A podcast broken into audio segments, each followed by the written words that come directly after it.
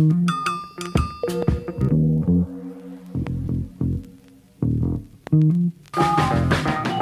spent my whole damn life in the city. I could go for broke, but the capital is in me. I spent my whole damn life in the city. Anywhere I go, DC's coming with me.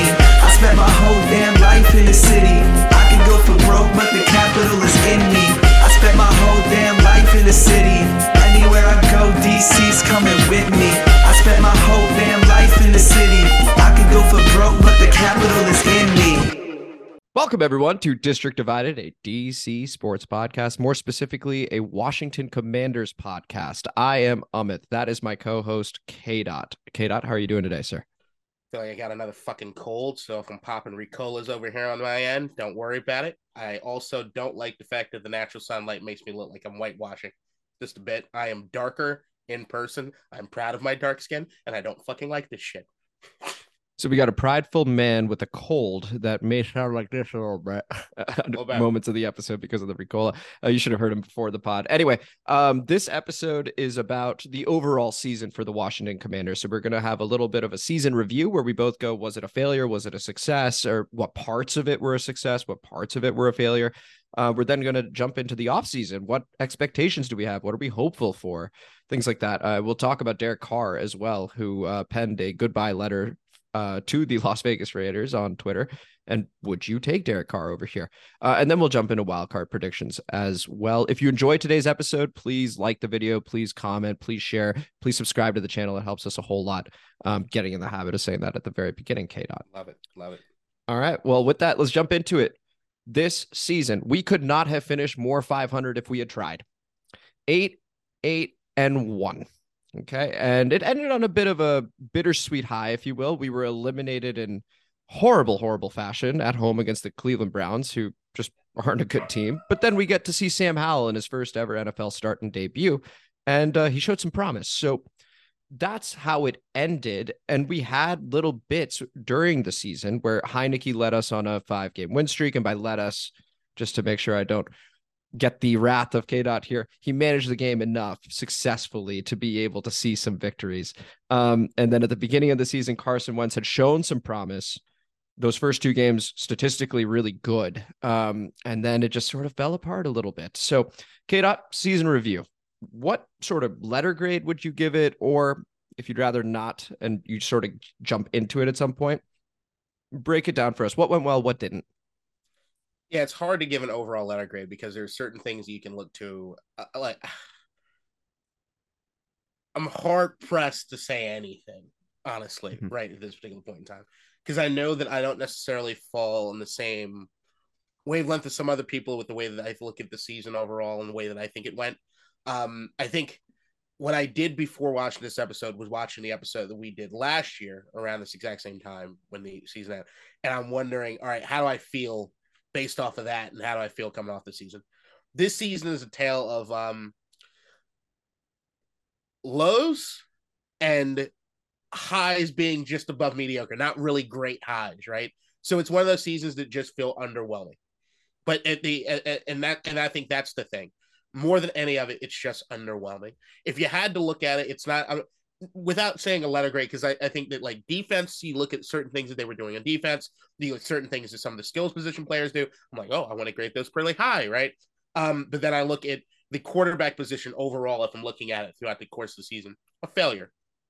And we we we knew that, right? Like Yeah. going into this season, we knew that they needed to get more out of the quarterback position. They didn't do that. And I look at that and I say, okay, did you make progress from last year to this year? Technically, yes, as far as from a win standpoint, but also it doesn't feel that way. And especially with the way that the season itself ended, right? It Mhm. doesn't feel victorious. It doesn't feel like we're it doesn't feel like to the fan base or anything else that we're moving in a in a in a in necessarily the right direction as much as most people want everything to kind of get blown up at this particular point in time, right? right So overall, what I do is I say it's um if I look at it almost like a measured sort of sense, this season overall is a failure. We didn't truly improve off of last season. We didn't make the playoffs. And going into year three, you can't say the trajectory looks overwhelmingly overwhelmingly compared to last year that we're going light years beyond where it is. Where we're supposed to be taking that big step, according to Ron Rivera, in year three, right? And Right. I can't say that we did that. Like you can look at the record, we did not do that.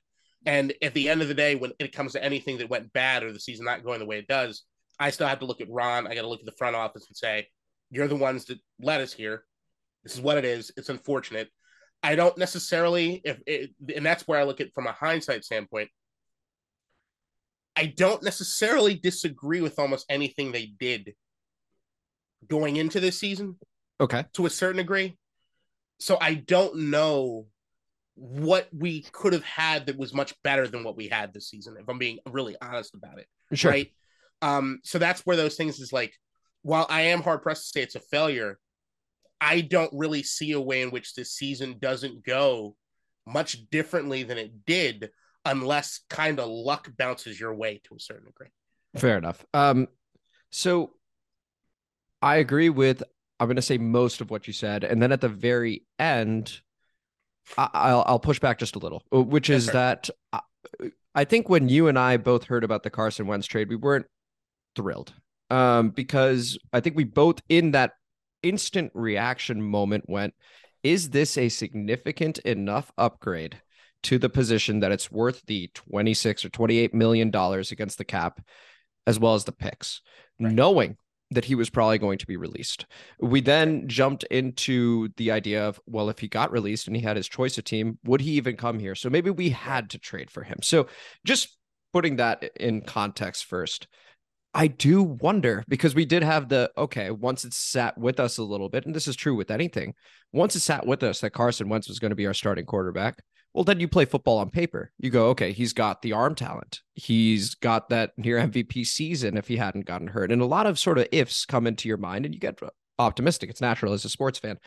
Um, and so just to, you know, look at the other side, I wonder if we had that money, right? I wonder what we would have done in the offseason in terms of addressing various positions. It's hard to play that game. Uh, but that's the only sort of that's the only sort of bit where I wonder what if we hadn't done that. And it's easy to say given that it didn't work. Do you see what I'm trying to say? Can you humor me for a moment? Of Just course. in a in a sense. I- Absolutely. So what I want to do is I want to go back. I want to go back in time to last season for a second, right? Let's do it. Um, and if I'm being long winded, just give me to scoot right back on, okay? I got So I coffee want us to time. Don't worry really- about it. I want us to really remember where it is that we were last off season. Okay. Yeah. So, um, we come off the we come off that uh the the we we come off with, with a seven to nine season last year, whatever fuck. Um, uh, we we we look at everything. We say, okay, you've got an offensive line that's ranked top six. Yes. You have a defense that was missing Chase Young and had a bunch of injuries at the end of the season, but there's a hell of a core that's right there, right? Yes. Um, we look at the positions overall and we say, okay, linebacker's a position in need. Um, the secondary we probably want to address, right? But the defensive Mm-hmm. line, everything is straight. And offensively, we looked at everything. We said Terry McLaurin has been a stud. We just wish we had somebody that could deliver him the football better. Curtis Samuel, in the limited time that we saw him, looked pretty decent, but he didn't really get much playing time because he was hurt most of the season, right? Yeah. Um, and then you look at running back, you saw Antonio Gibson. Um, we liked what we saw from Antonio Gibson, but we also said, hey, you know, if we could get a, a real running back compared to a dude who played wide receiver and then play running back, we would love that as far as company, right? Yeah. All right. So then you look at all right, how do they address those things going into this season? The quarterback position is the fundamental thing that I think all of us look back on and say, okay, while it was a failure this year, Yep. could anything have done differently? So that's the thing that that's the thing that we need to really, really hone in on.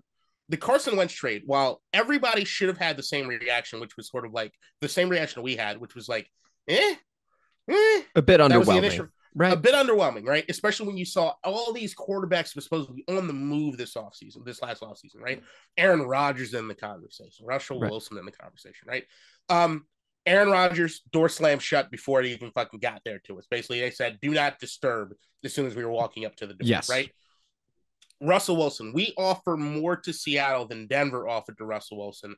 Russ says, "I'm not going to fucking Washington," right? Right. Um, that sh- slammed shut in our face. Um, then you look around. Jimmy Garoppolo was the guy that they really wanted, right?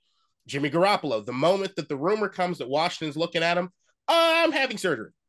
he Yeah. gets the surgery done. That kibosh on that, right?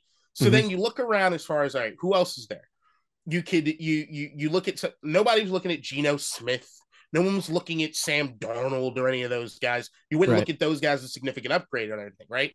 Then Yeah. you see Carson Wentz, you say, okay, 26 touchdowns, seven interceptions, didn't look great at the end, but maybe that was some coaching. There's some issues as far as the defense down the stretch, this, that, and the other.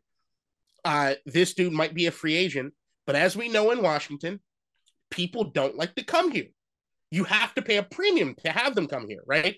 Even if you look at the guys that we had going into last offseason, they offered Brandon Scherff more money than any guard has ever made in the history of the NFL. He said no. He's not coming back, right? And how many times have you had that where we're in the room with someone, hey, we, you, and you have to either pay out the ass to get them to come here, or they outright Mhm. said, look, I'm not doing blinders on.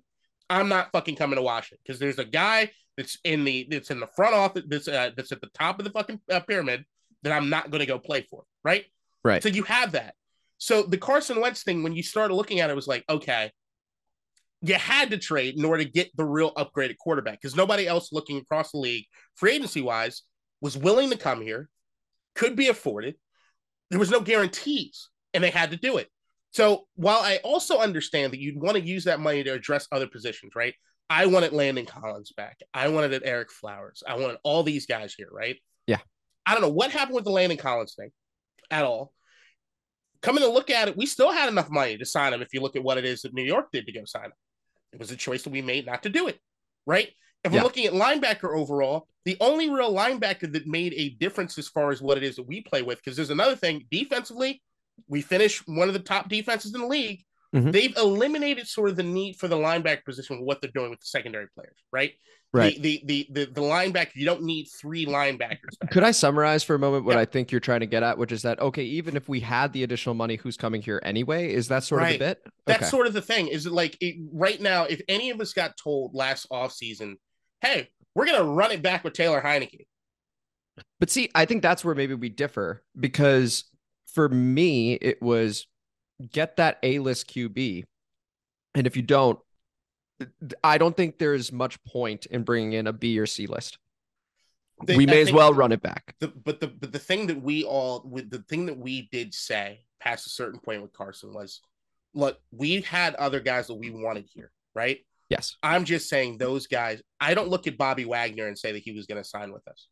No, you would have to pay the premium like you're talking about. You see what I'm saying? And I, Right. I, I, I, that's not going to happen. If you look at the the the, the linebacker that changed, because and that was uh wasn't that midseason was Roquan Smith for for yeah, he uh, went to Baltimore. Yeah, and I would have loved that. Absolutely I don't see Ro- if Roquan has a choice between Baltimore and Washington, what's he picking? Yeah, he's absolutely picking Baltimore. You see what I'm saying? Right. So it's like if they ran it back with Taylor Heinicke, and then even if they had the money, nobody that they could sign, because once again, there's still Dan Snyder in that office, right? Mhm. And they're still hearing the stories from Trent Williams. They're still hearing the stories from other guys. They're just not going to sign here. I think that's the thing that we have to be mindful of hindsight wise is Sure. that when trying to improve the football team, what did they do and how did they address it? And they did the best with the information I think they had. And at the end of the day, back into a corner, I don't think any of us in that same situation wouldn't have done the same thing. That's Okay. the only thing I'm looking at. Um, Fair enough. But then if you look at the other things that we were trying to address as far as the offense, right? They drafted uh Brian Robinson, Mhm. slam dunk, I wanted to give uh, them credit for the trade, by the way, because that Yeah. trade back Turned into what? five spots turned into Jahan Dotson, turned into Brian Robinson, turned into Sam Howell, and turned into Cole Turner, who TBD. But like that is a pretty good That's rookie good output. haul. You right? see what I'm saying? To So their like- credit, yes. So this is what I'm saying is like if so if I look at that, okay, then I'm looking at okay, the the the offensive line underperformed last season this season, right? Massively. Massively. Massively. In my season review, I was going to say that was the biggest position that underperformed, and it really let us down the entire season. Absolutely. Depth is an issue, but Mm-hmm. anyone kidding themselves thinking Brandon Scherff was coming back, you're He was it. not. He wasn't not coming back, right? Um, I look across the rest of the league as far as offensive linemen and who really changed positions and did that. I don't see any big names really Fair enough. that, that did that, especially with what Cincinnati was offering some guys as far as money. I definitely go there in the coming year, right? Mhm. Um, I know that there's a bad taste in everybody's mouth because of all these Carolina ex Carolina guys, but at the end of the day, you got to sign people. And if you got Yeah. a lot of people that are not willing to fucking come here, then what, what are your options there? And number one, still the biggest thing that happened in the offensive line was the Chase Roullier going down. I think that offensive line That was was massive. massively different. with Chase Roullier there. So if I'm, but then, so if I'm looking at all of those things, right? Mhm. Do you think the team is better today than it was the same time last year? You're actually asking, not rhetorical, right? No, I'm actually asking. I'm not sure. Uh, I'm I- I think honestly, I think, it's a little better. I think I think it's a little better, but I'm Jahan honestly Dotson no. Do, hey, listen, and listen, Brian Robinson. Absolutely better on that perspective. But I look at the offensive line, so so I'm, Yes. I'm sort of doing that balancing act. But that's what I'm saying. of- A year ago. So like Brandon Scherff's not here. but We've our foundation's shaky. I, I I think that's the issue. get it. I look at the offensive line as the foundation. But I And think the similar- foundation last year was as shaky as this year. They just Okay. injury, right? So like Fair enough.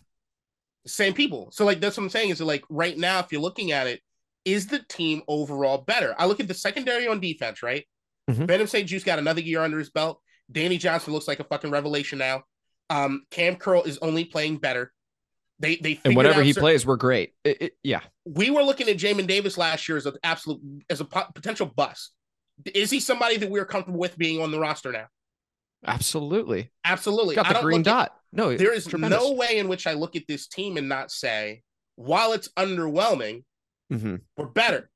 The big thing of it is, and the Mm-hmm. thing that I look at every year when it comes to this team, is the one position that we have not absolutely gotten better at. And that has been the mainstay for what Washington's woes of the last decade is fucking quarterback. So actually, this is a perfect time to transition into off-season expectations because I think you and I can go back and forth on the season Yeah. review. But on that note, there there are a lot of question marks, right? So ownership could be changing, should be changing, probably will be changing this offseason. Will be. Then we, yeah, it really is. I'm just trying not to jinx it. Um, and then we have coaching, right? So Scott Turner, since we last spoke to you guys, Scott Turner has been relieved of his duties. He is no longer offensive coordinator. And um, uh, just just on a quick note on Twitter, don't attack the dude personally. Just real quick, we, we said the same thing about Charles Leno, Jen Leno, stuff like that. Always just keep it, you know, to like the football. Thank Um, you for your service, Scott. Thank I you. know you right? Because he tried. It- that's that's exactly it. It His just scheme is not bad. And here's the thing, and what we're about to transition to, right? Guess what Scott Turner hasn't had? A fucking legitimate quarterback. so So exactly, and so Scott Turner's now gone, and uh, we got a lot of question marks on the roster as well. So, K. Dot, you talked about quarterback. Let's begin with the trendy topic right now. Derek Carr is leaving the Las Vegas Raiders. In fact, he wasn't allowed in the building so that if he got hurt, he didn't get guaranteed money, basically. And so that was the reason uh, that whole thing happened. It's not that they dislike Derek Carr; it's just that hey, from a financial perspective, please don't be in the building.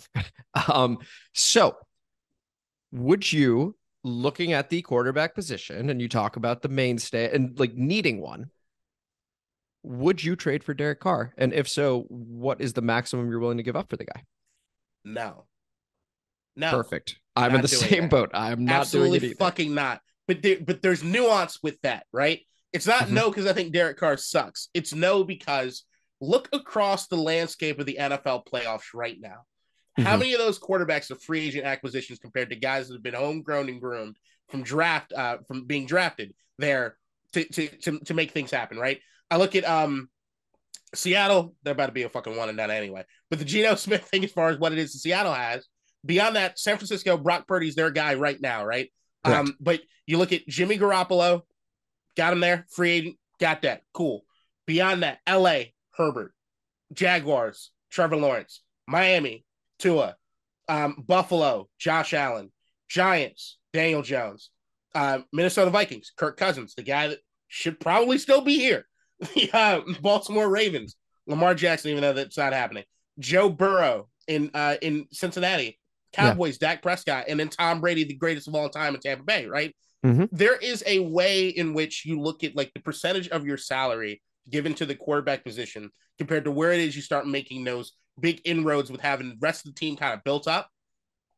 Right now, we're in that position where a lot, most of the money needs to be on the roster as far as building out the rest of the roster Exactly. landscape we're on in the same order page to have the quarterback here. And then when your quarterback matures to a certain level at which they can be the playmaker that you need, that can over that can make up for the for for for some of the deficiencies and other areas of the team, then you can give them the payday and start. All right, defensive line's not going to be as good as next year. The wide receivers might not be good as next year, but we have our guy, right? And that's what you have to do. We have to find our guy. But then the other part about that is that Ron Rivera right now is in a position which he is going into next year as our head coach with mm-hmm. a new owner coming.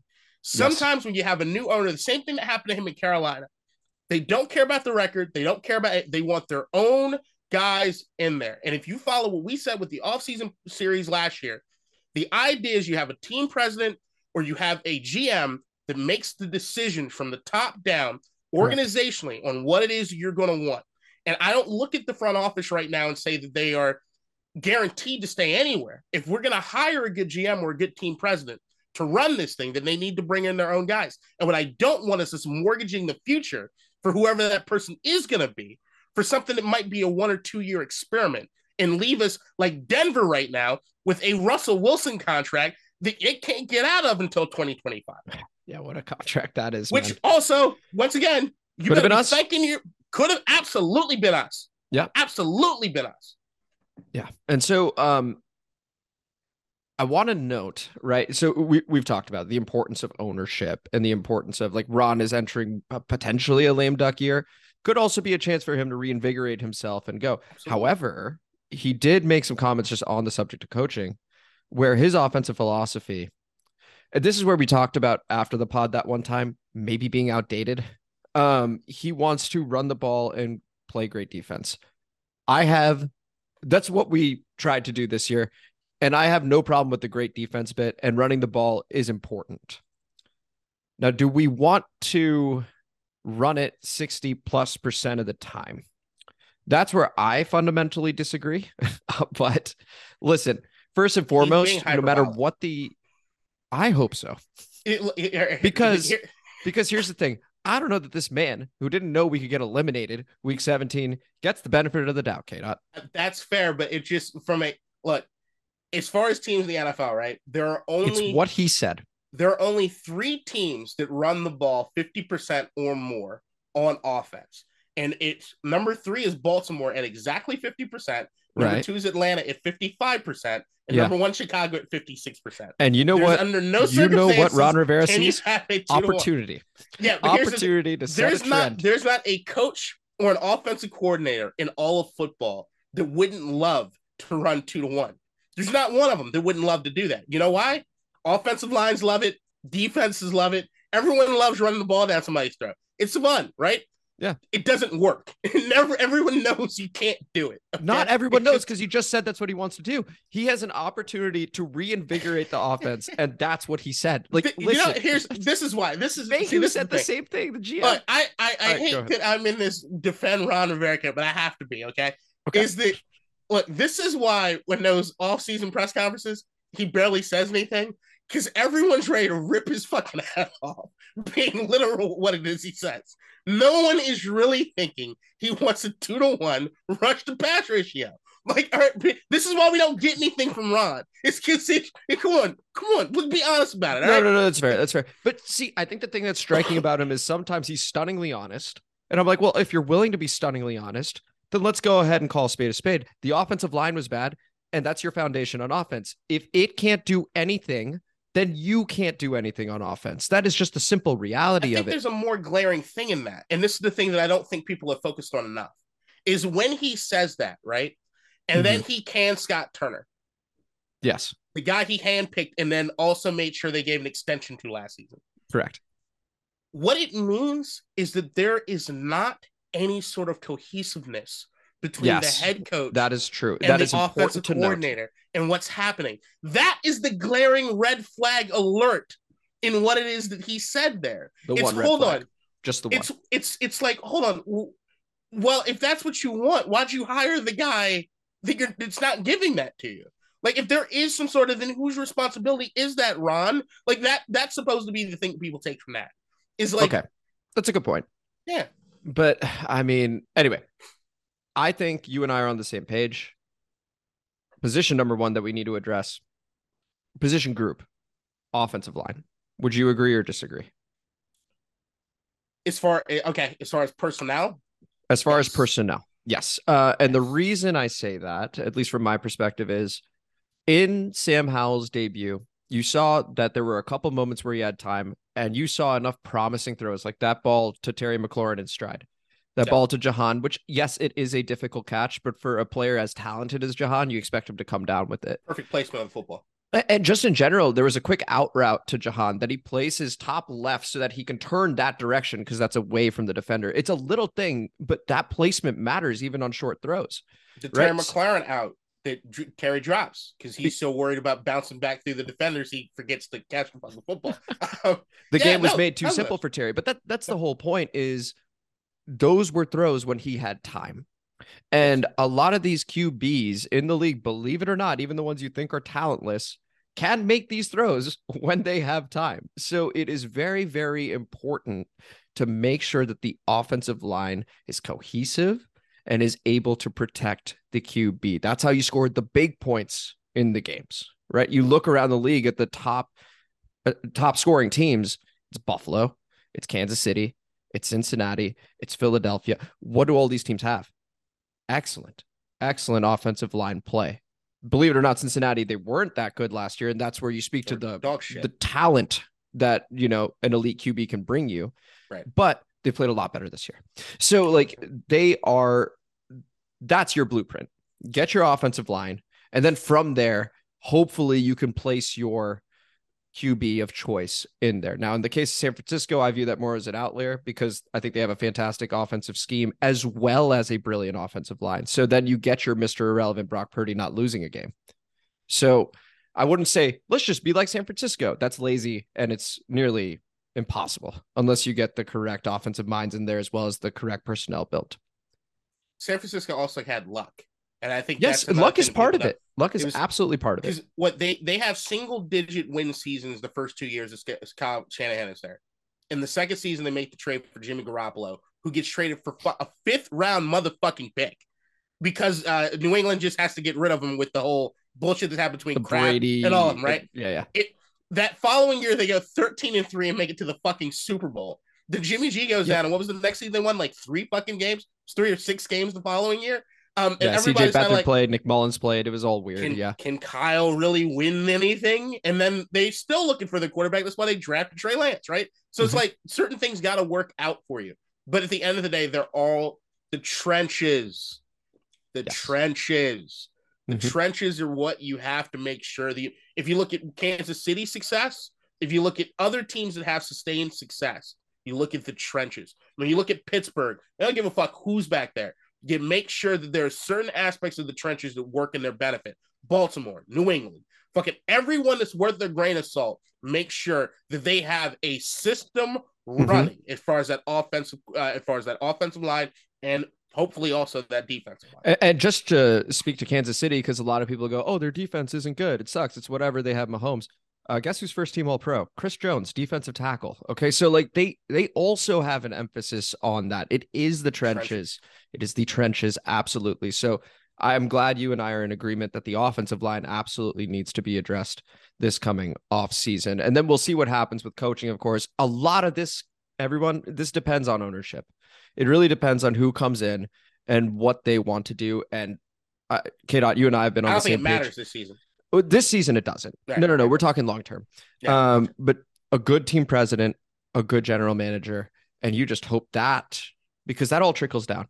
the That biggest is how thing this this is offseason to me is who's the offensive coordinator. And th- th- that to me is the the biggest like Sure. look, there are people at this particular point that I know have completely written off Ron or just waiting for the new ownership to come here, right? Mhm. I'm still hopeful that Ron convinces these guys that maybe he should stick around. Because uh, that to me means the so long as you're there, you have a chance. right. That's, I that's don't see I'm it going. working out, but That's fair. happy to be proven wrong. Same thing with Carson. I didn't see it working Totally out, fair. but was happy to be proven wrong. Right. If Ron turns it around, keep him. Right. Yeah. but Keep right. But that's the that's the thing is like I always said five year plans, right? Yes. And if I'm looking at this right now, I want the best for this possible football team, which is the only thing that I want is us to continue on a upward trajectory. Beyond that, I just don't want anything that Ron does right now for the short term to Mhm. handicap us going forward, which is not taking any huge shots or giving or leveraging our future, right? But there are certain steps you can take. The biggest decision right now in the interim is who the fuck is the offensive coordinator. Because Mhm. right now, if Ron has whatever philosophy he has on offense, clearly it's not being cohesively across the offense. We need to figure out who it is the guy is that needs to run the show because you know who's running. Because here's what I don't want to hear Scott Turner, while I admit they didn't have great quarterback play, right? But if Mhm. Scott Turner's not in the room when they make the trade for Carson Wentz, it's broken. Yes, he had to have been a. You would hope You that he was a part and I- we don't know right now, right? And we don't. And that's- that's we true. don't. That's But true. whoever the offensive coordinator is needs to be there in those decisions as far as what's happening on the offensive line, who we're going to roll with in the quarterback position. That needs to be somebody that's a part of it. Because Ron is not an offensive guy. no, he's not. He's not. We need someone to take His words would suggest so as well. of the offense. Right. No, no, no. That, that's an excellent point. Step one should be get an OC. Step two should then be okay. Now let's build out the offense based on what this offensive coordinator wants. Plain and simple.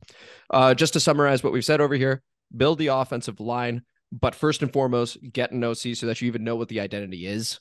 Um, and then at the even higher level, just keep your eyes and ears open for uh, for ownership news. I mean, I expect that there's going to be a lot of momentum now that it is the off season and people are looking for stories and stuff like that. So stay with your beat reporters, stay with your news reporters over here because it is huge news. Um, so we'll we're see what behind happens. schedule. We're behind schedule in that for me, which means it, it just means to me when the information starts coming, Mhm. it's going to be a waterfall. Yes, it is. Um, and so I believe that currently the optimistic date is March league meetings where a sale would be finalized. Right. We'll see. We've heard the news about Dan declaring like, you know, England as his primary residence and like you hear rumors about his stuff being cleared out of FedEx. We don't know. Ultimately, we don't know. But March seems to be the optimistic learners time. What'd you say? Have you heard about the Lerners this morning with the Nats? Oh yeah. Yeah. So I mean now like they, they can't sell it because no one wants it. So- Right.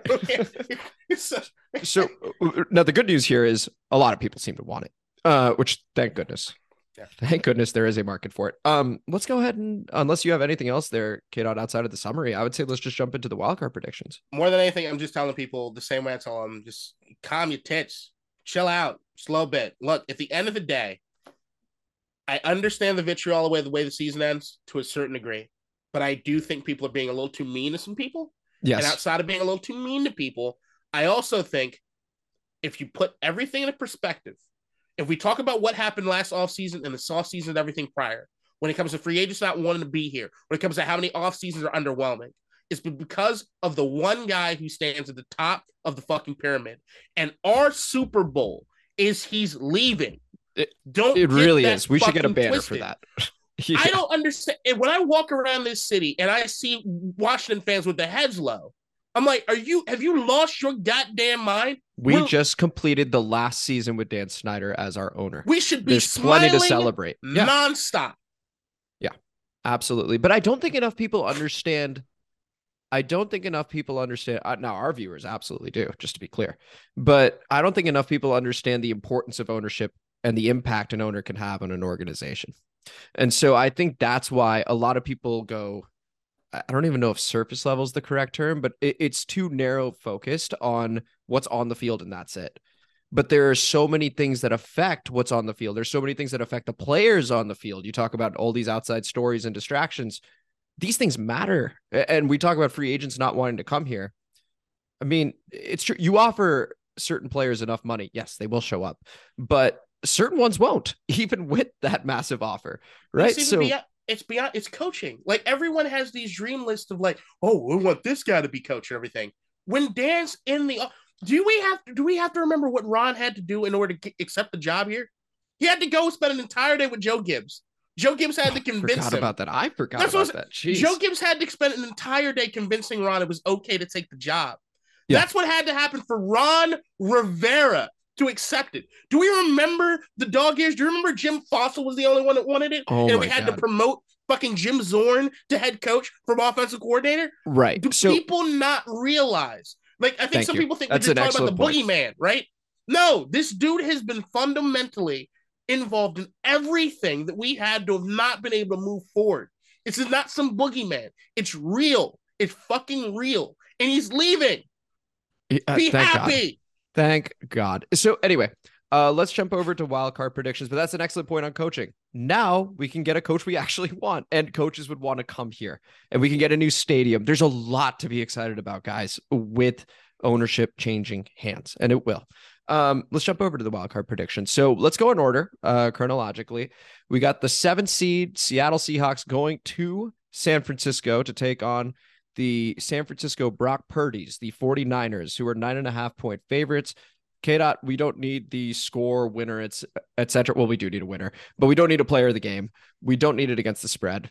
Simple money line. Who wins this game? Give me San Fran. Give me San Fran. I'm going to write these picks down. So we each have San Fran. We got K dot because we are going to see how we do this postseason. I also have San Francisco. Let's move on, on the to season. I'm at 65% games correct on the season. 65% is pretty good. Not bad. bad. Not bad. You're better than the people at NBC. They keep getting shit wrong. Um, let's go ahead and look at the LA Chargers at the Jacksonville Jaguars. The LA Chargers going cross country. Mike Williams questionable. Worst run defense in the league. Two and a half point favorites. Kid out. Who do you have winning this game? Give me the Chargers. Thank I- God. So do I. I also Yeah. have them. I got to tell you, I do playoff fantasy with some friends of mine. Uh, my very first pick was Travis Kelce, and the way it's done is, um, you end up picking players, but you're also sort of doing the bracket in your head because you Mhm. get the stats for all their games. So if you think a Mhm. team's going to be eliminated, for example, Tyreek Hill and Jaylen Waddle weren't taken once we knew Tua was out because Skylar Thompson's going to play, and so that limits their stats. Right. And the thought is Buffalo's going to smoke them. So I did this stupid thing where I took Travis Kelce first because I panicked. And then my next three picks, Justin Herbert, Keenan Allen, Mike Williams. And so it made no sense whatsoever.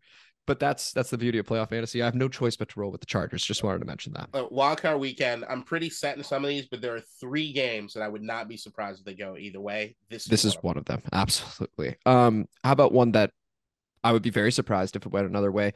Miami goes to Buffalo. Once again, Skylar Thompson looks like he's in line to start. I don't know the news on Teddy Bridgewater. Maybe he does, but he hasn't proven he can finish a game for them. Who do you have in this?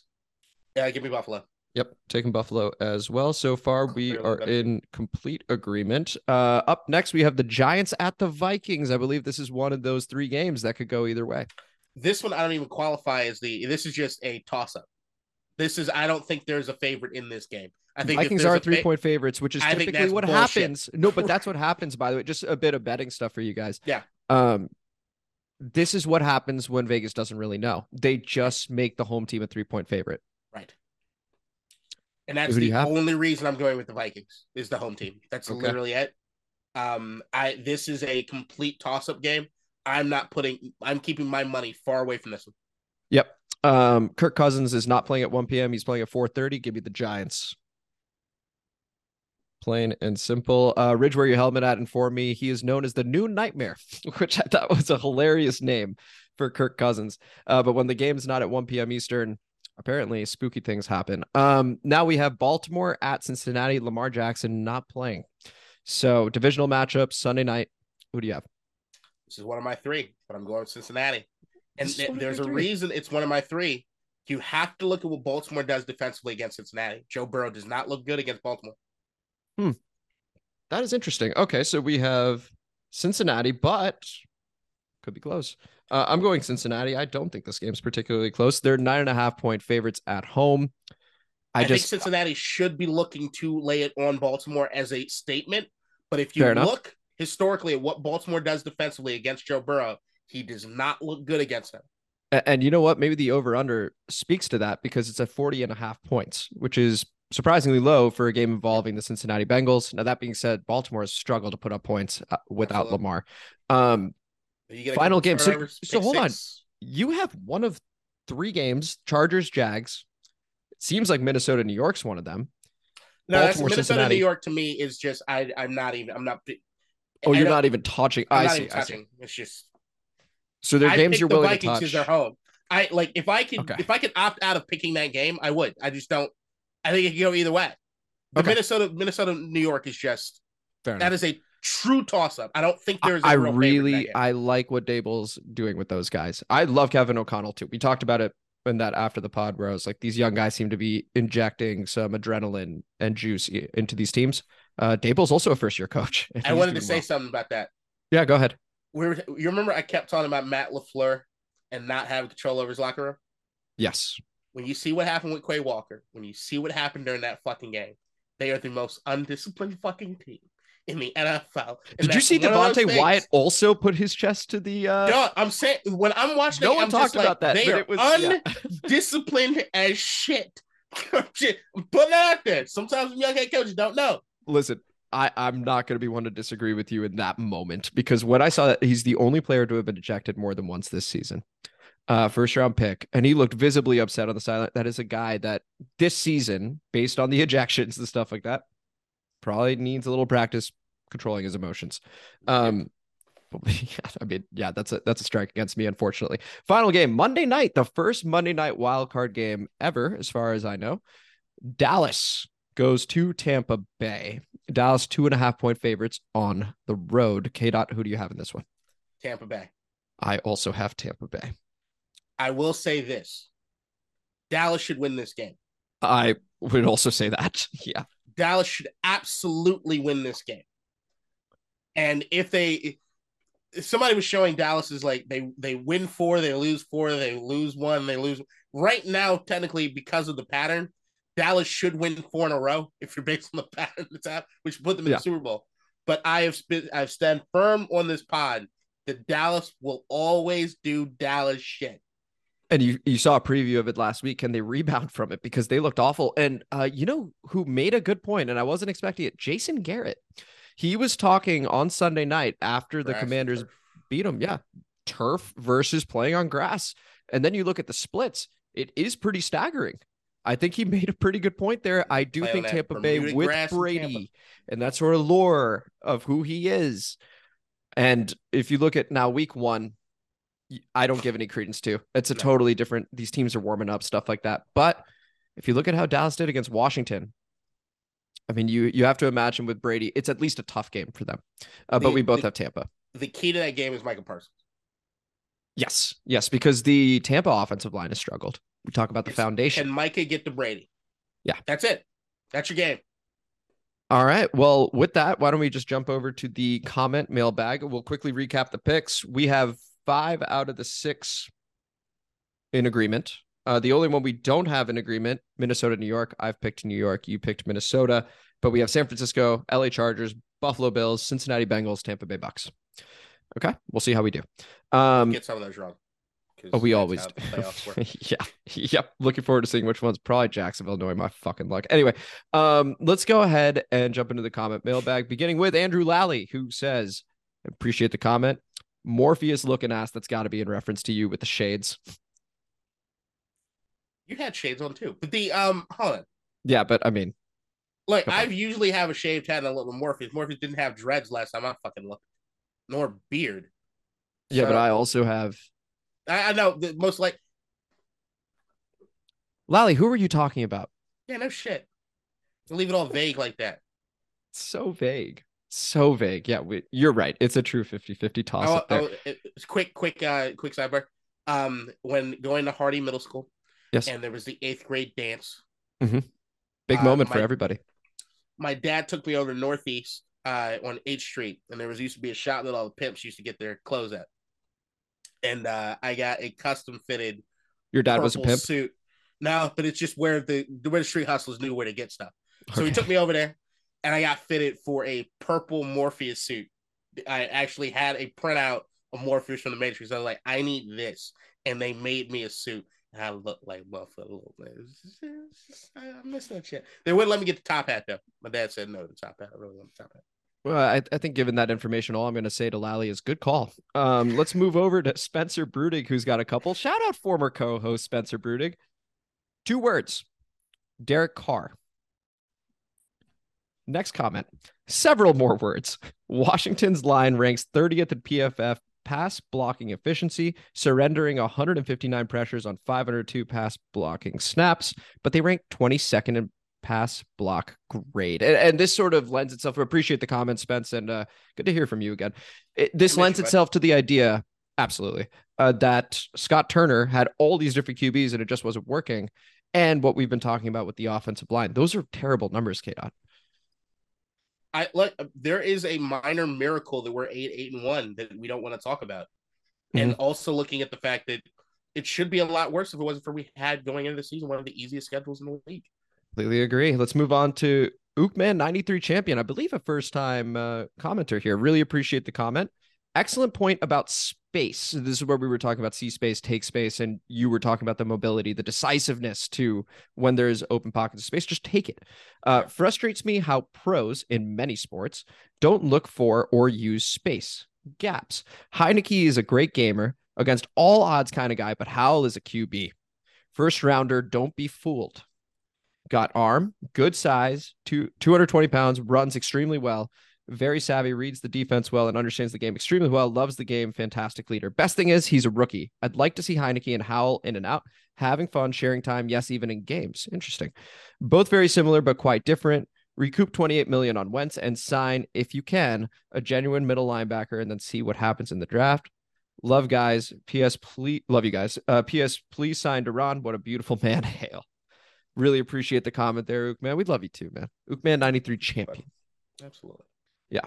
Um, and then we move on to Jeremy Ruzas, who I think is also a first time commenter. Appreciate the comment there, Jeremy.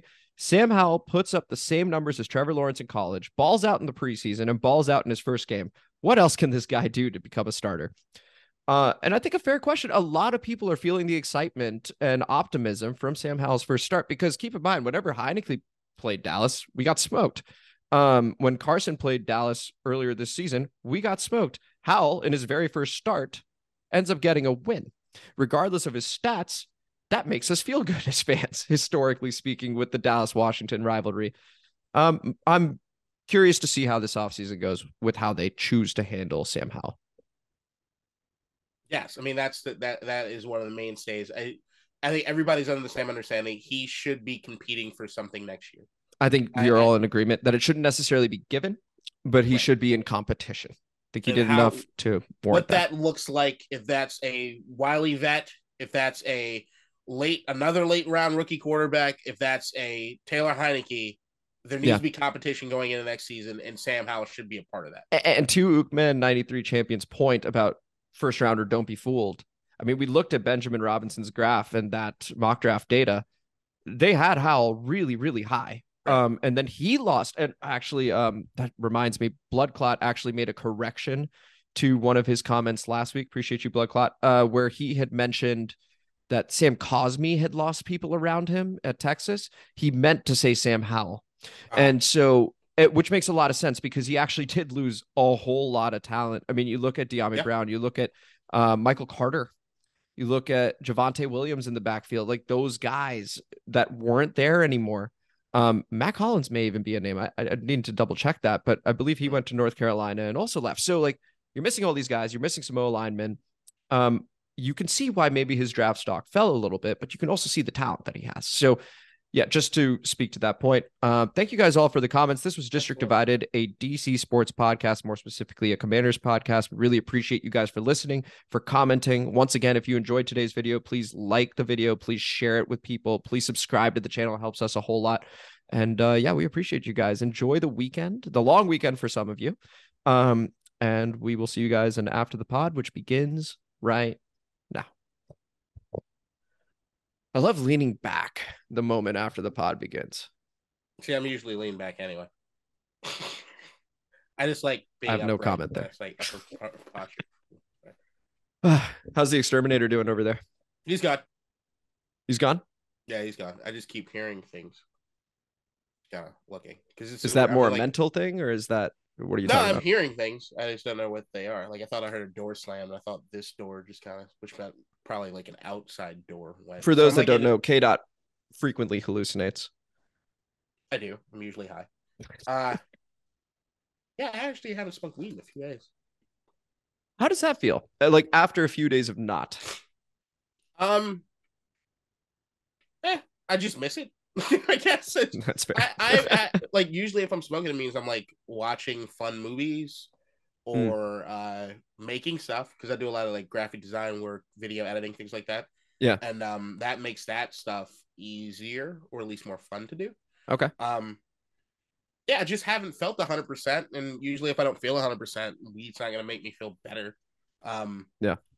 Unless it's like just body pains or some shit, but like I just want to feel because we, we were talking about this. Um, I'm seeing less people now than I did during the like second half of 2020 into 2021. Right. So I'm seeing a lot less people now than I had back then. And my immune system is usually fucking dope. So like my girlfriend would go to work, come back, she's sick. I could take care of her. Every relationship, I'm usually the dude that just takes care of everything and I never get sick. Just an I- elite immune system we're talking here. When I was a Lyft driver, I would all all around all kinds of people, never get sick. And now I'm in like three consecutive bullshit, right? I don't remember what it feels like to feel 100% right now. Do you think that it was maybe similar to a credit card and that you make a charge on it and then eventually the bills due? And you have just had many of these due. Yeah. And you're just, hey, yeah, at least But- you're getting it all out of the way right now, Kate. I will say that is that usually when I am sick, it's for a while. It's bad. And so Okay. even as a kid, like asthma, I've had pneumonia more than once. I've Mhm. had like it gets really, really bad when I do get sick. But it's uh but it's just a rarity. And now I'm just fucking ridiculous. I just I don't I don't usually feel this way for long periods of time. But now I mean if I get it all out of the way, then maybe I get look forward to three or four years of not being sick again. I think that's what's happening right now is just a bit of a like you're almost in a cocoon Yeah. and you are going to become the beautiful, beautiful butterfly that you are once more for numerous years on end. You don't need to worry about it. You can go back to just living your life normally, interacting with all sorts of people, getting no germs wanna interact. whatsoever. If you wanted to, if you wanted to, I'm just saying the world's your oyster, Kate, as you know. Yeah, that's the other good thing. Like everybody the I like my solitude. I love being alone. You know, this is my first time living on my own. And uh, initially it was weird. Initially, I was like, oh man, I, I should be doing something. I should be hanging out. And initially, my instinct was, okay, let's go out, let's hang out, stuff like that. And then there was this sort of middle lull, if you will, Mhm. where I just wanted solitude. And it was super informative. I feel like it was a lot of just slowing down, a lot of uh, intentional silence. I never thought after the pod would get to this. Um, and and it was really cool because you choose what thoughts you explore and based off of that i think i learned a lot about myself which has been really neat That's always dope. I mean, that's the end of the at the end of the day, the only person that's with you always is you. now you know what i Um, learned recently sorry to cut you off but not to the song that won best original song at the golden globes. Banger. I mean i listened to that thing a hundred straight times yesterday because the build up to the end i challenge any of you n-a-a-t-u n-a-a-t-u look it up to listen to that song in its entirety and not see your head absolutely banging with 30 seconds left because the buildup is unbelievable. Okay, I'm still sort of jacked on it. The song is fire. I At the more minimum. more that I think about RRR, the more I dislike it. That's fine. Hey, fuck the movie. I haven't even seen it. All my family said that it's just like any other Bollywood movie, nothing too special. But I heard that track oh, and the dancing. masculine, If you haven't seen right. the music video, it's you got some right wing shit going through it. It's a little. Oh, India's got a ton of right wing shit yeah, going know, through it right thing. now. There's a, there's just a there's I bet Modi directed it.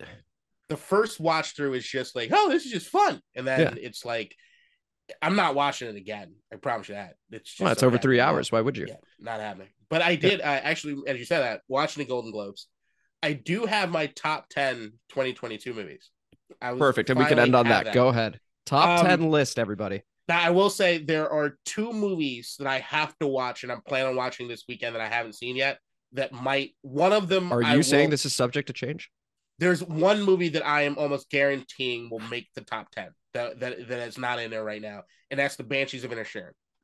Oh, you have been it yet. talking about that nonstop. Yeah, you really seen to it see it. yet. I'm gonna see it. I know that'll make my top 10 at some point, but right now, should I start at 10 and go to one? You obviously have to start at 10, go to one, and then I want you to highlight one to two movies that I absolutely need to see. Okay. Well, here's as I go through them. Let me know what you've seen and what you haven't seen. Okay, I I'm gonna be honest. I very rarely see movies. I probably missed all of them. All Go right. ahead. Number 10. Yep. The Northman.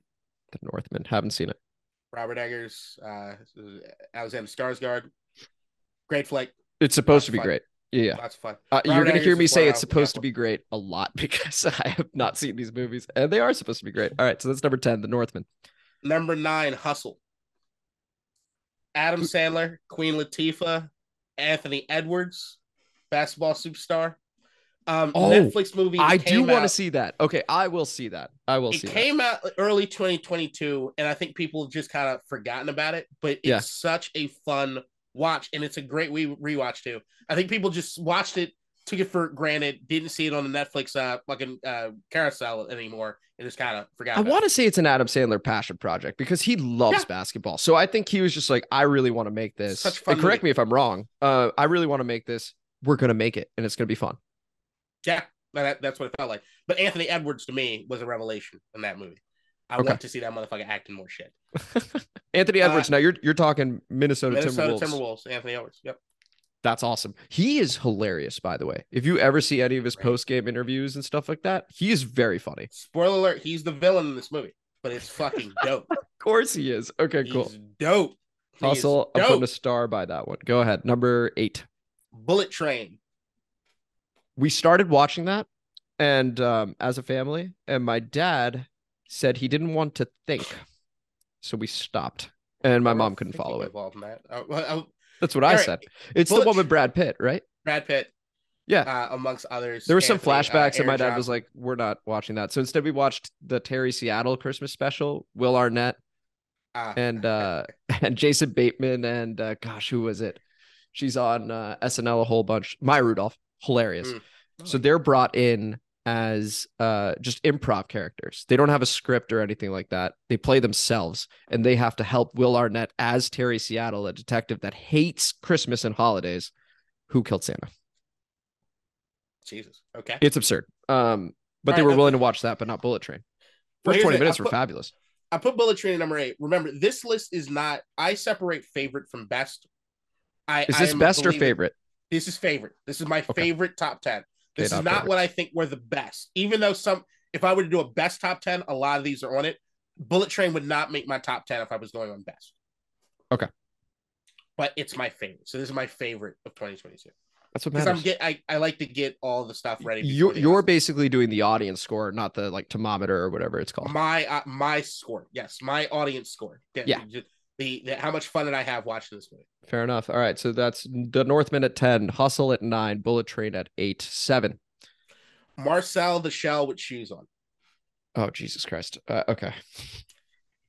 Have you heard of this? Yes, I have. Okay. Phenomenal movie. I'm intri- I'm intrigued by it. Great flick. Um, I'm a huge Jenny Slate guy, and um, following even from the shorts to them making the feature film. I am also a one of those people that think A24 can do no wrong as Okay. far as the studio house. Um, I think they've had a pretty slept on year this year. Um, Okay. But uh, yeah, Marcel the Shell with shoes on. Beautiful. Number six. Yeah. Barbarian. Actually, I've not heard of that one. Now, Barbarian is on HBO Max now. It is a horror movie. Um, the the the big name in it is Justin Long. Okay. Uh, I like Justin Long. It Brilliant in dodgeball. So as far as this is my this is my my number five, I guess is classified as horror, even though I don't believe it's horror. Number six, but I'm a huge horror movie guy. Okay. And Barbarian to me felt like a really fresh horror movie, which I'm always looking forward to. And I think they fucking nailed it. It is a great time Mhm. um, through and through. And also halfway through, it kind of changes tones a bit Okay. and it gets i think it becomes next level um it- it's fucking good it's so good it's so Okay. good. i highly recommend Barbarian. Okay. Barbarian at six. Number five, please. the menu I don't think I've heard of it. The menu. All right. anya taylor joy nicholas hoult uh, uh She was in Queen's Gambit, right? That's her. yes and Okay. then uh uh uh ralph fiennes Oh, Um, do you like Ralph Fiennes? That's Voldemort, right? yes Okay. the menu I'm on fire right now. so much fun Okay. so much fun I I don't think if you don't like the menu, I don't think I like you. Maybe It's I one won't of those watch it. movies. Uh, like, what, what's one- it about? I don't want to. Uh, it's Don't want to say. That's fine. Hey, that's fine. Yeah, Keep it a mystery. I- you going blind? Yeah, I- Barbarian I will in the go menu. in blind. Where can I see the menu? Uh, also HBO Max, if I'm not mistaken. I need. It's like the one streaming service I don't have. HBO Max is the most consequential. You have to have streaming service. Okay, so HBO Max is where all the good it's shit's more. at. It's the most important streaming service. I have. Is there a uh is there a code we can put in so that you get a referral bonus or how does that work? I don't know. This is free I advertising. look We should that. be brought we should be brought to you guys by HBO Max the more I think about it. I think actually this is the last HBO Max movie, Okay, so not, none of your top 4 are HBO Max. Are not on HBO Max now. But I, Well, that's why we're not sponsored by them. All right, go ahead. four, I own all. I own my entire top four. That is important to note. K dot owns top 4. Let the record show. Please continue, sir. Number four, Tar. I've heard brilliant things about Tar. Tar is an incredible film. Absolutely incredible film. Um, Cate Blanchett, just hand her the Academy Award. She nails it. Uh, Tar is a biopic predicts Academy Award. For Cate Blanchett. She deserves it, even though I am sort of rooting for Angela Bassett. But I think she'll get supporting. Kate uh, Chet. Mm, That is officially on the record. All right, go ahead. It's just it's it's a next level performance. Um, Damn. All right. uh, it's a biopic about a music composer, um, Mm-hmm. named um uh, Lydia Tarr. Is this based on a true story or is this just? Now, oh, you said biopic? that's the thing okay, that- okay, okay. That's the, Got it. the thing is, is that it is not. It feels very real. The for beginning of the movie is a uh, interview with a real reporter for the New Yorker, basically like an interview, a 15 minute long form interview that feels very grounded and very real when you see the resume. It's just it, Tar is an hell of a movie. You just want to see a great performance and a movie that'll make you think and make you have to go back and watch again. Okay, Totally enjoy Tar. gotcha. Cool. Number three, Yep. Top Gun Maverick. Tom Cruise, you son of a bitch. the greatest movie star we have ever had. Ever. Whoa. I didn't say best actor. I said the greatest movie star we have ever had is Can Tom you provide us with a distinction, please? So look, there is no one that's been on the top of their game for as long as he has. And what they did with Top Gun Maverick being a movie that came out in the 80s, and 30 some years later, you have a sequel come up and be 10 times the movie the first one was, is insane to me. The fact that he is helming a franchise of Mission Impossible, which is doing almost the impossible in the sense of Is that why it's called getting- Mission Impossible? it should be. The, the Mission Okay. Impossible being that every movie is getting better is insane to me. They're so this better. dude just knows how to put up. It, it's the equivalent of maybe your favorite DJ or favorite artist just putting out a better song every single time. Is that what you're saying here? This no, the, the the only comparison I can make to Tom Cruise is Tom Brady.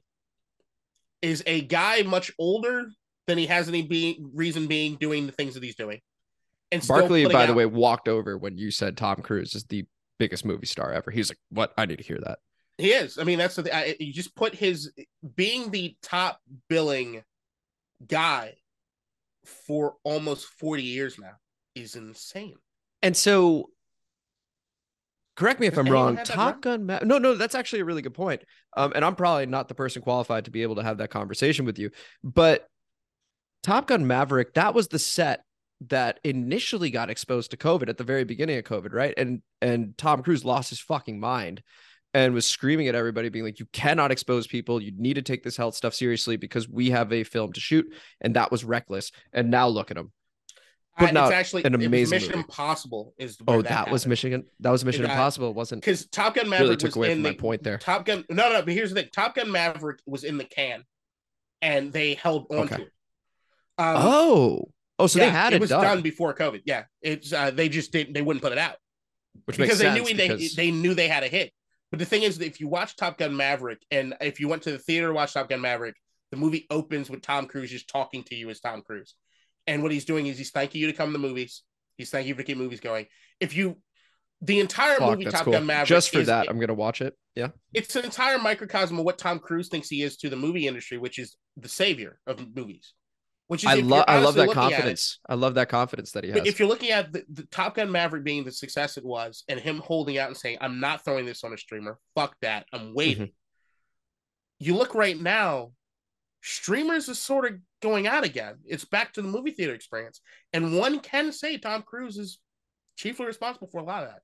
Hey, hey, I fucking dig it. Um, actually, speaking of Spencer Brudig, who was in our comment section and former co-host of the pod here, um, I believe he was talking about a friend of his who was Tom Cruise's personal assistant for a couple of years or something like that. The, I, the stories. Oh my god. Yeah, the stories are incredible.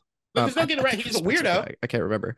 Yeah, but also like, I mean, most people that are absolutely brilliant at their profession kind of are weirdos, right? And the thing is, the doing your own They're stunt obsessed bit, with it. the doing your own stunt spit that he does for Mission Impossible, the Yeah. breaking your ankle with jumping from roof to rooftop. Tom will not be satisfied until he dies. Did he actually break his ankle space. doing that? Yes, the actually what they show is Mission Impossible Fallout. I think is the one that that happens in. Um, they use that cut. You could see his foot actually bends backward the way it's not supposed to when he's limping the rest of the movie. Is because he broke his shit. And so they're like, "Oh my god, are you okay?" And he's like, "Shut the fuck up, keep shooting." No, there's no. He keeps. he, just goes. He doesn't even tell him. and limps and keeps running, and everybody's like, "What?" And they had to shut down production for like this guy really is the best movie star ever. All right, well, who he do you have? at only be satisfied if he dies doing a stunt. That's how he dies. That's number two gonna happen. overall? Who do you got? Nope. Jordan Peele's uh, sci-fi horror comedy, whatever it is you want to call it. This is a noted Arsenal fan.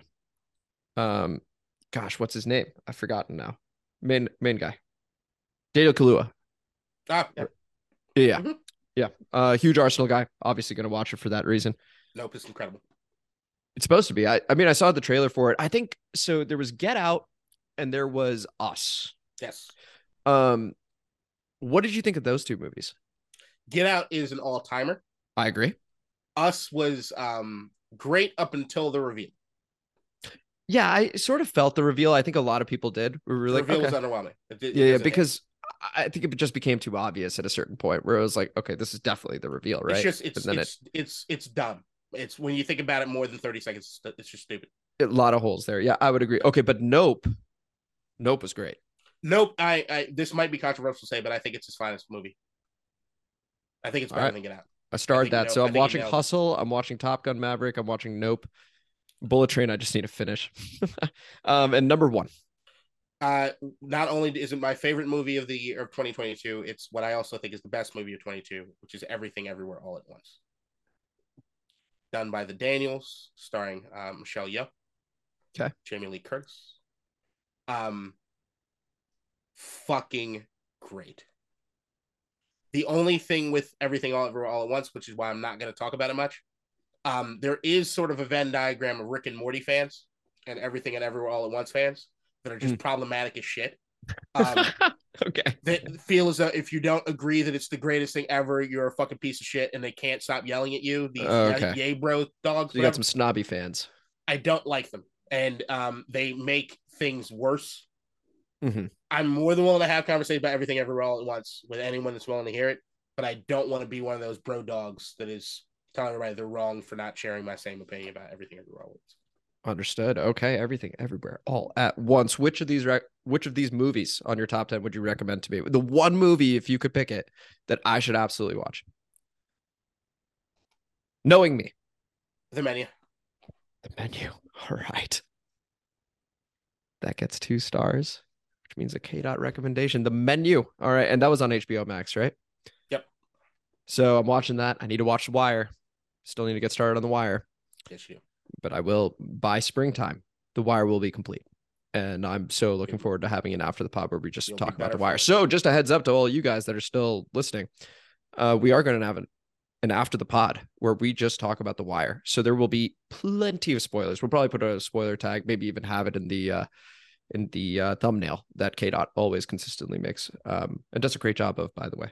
Uh so to conclude and recap, K dot's favorite movies of 2022 at 10, The Northman, at 9, Hustle, 8, Bullet Train, 7, Marcel the with Shoes On, 6, Barbarian, 5, The Menu, 4, Tar, 3, Top Gun Maverick, 2, Nope, 1, Everything Everywhere All at Once. K dot owns the movies in the top four, all four of them. He predicts an Academy Award for Cate Blanchett, and he has said that Tom Cruise is the best movie star ever. Stand with all that. And with that, enjoy your long weekend. We'll see you next week. In DC, we're just hoping that you listen.